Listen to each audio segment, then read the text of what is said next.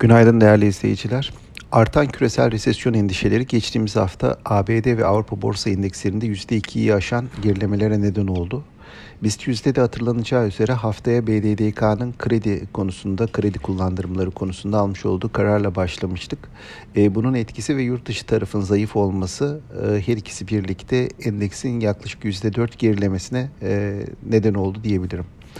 BDDK Mayıs ayı verilerinde güçlü nominal karların Mayıs'ta da sürdüğü gözlenmesine rağmen bankacılık sektörünün e, haftalık bazdaki kaybı %6.6 e, olmuştu geçtiğimiz hafta.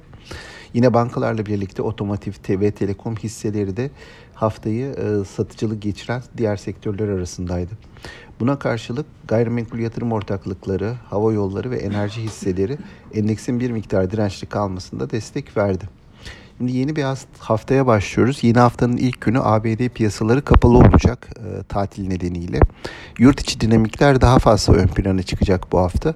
Bunların arasında özellikle bugün açıklanacak enflasyon verisi e, büyük önem taşıyor. Yine cuma günü gelecek cari denge rakamları da yakından takip edilecek.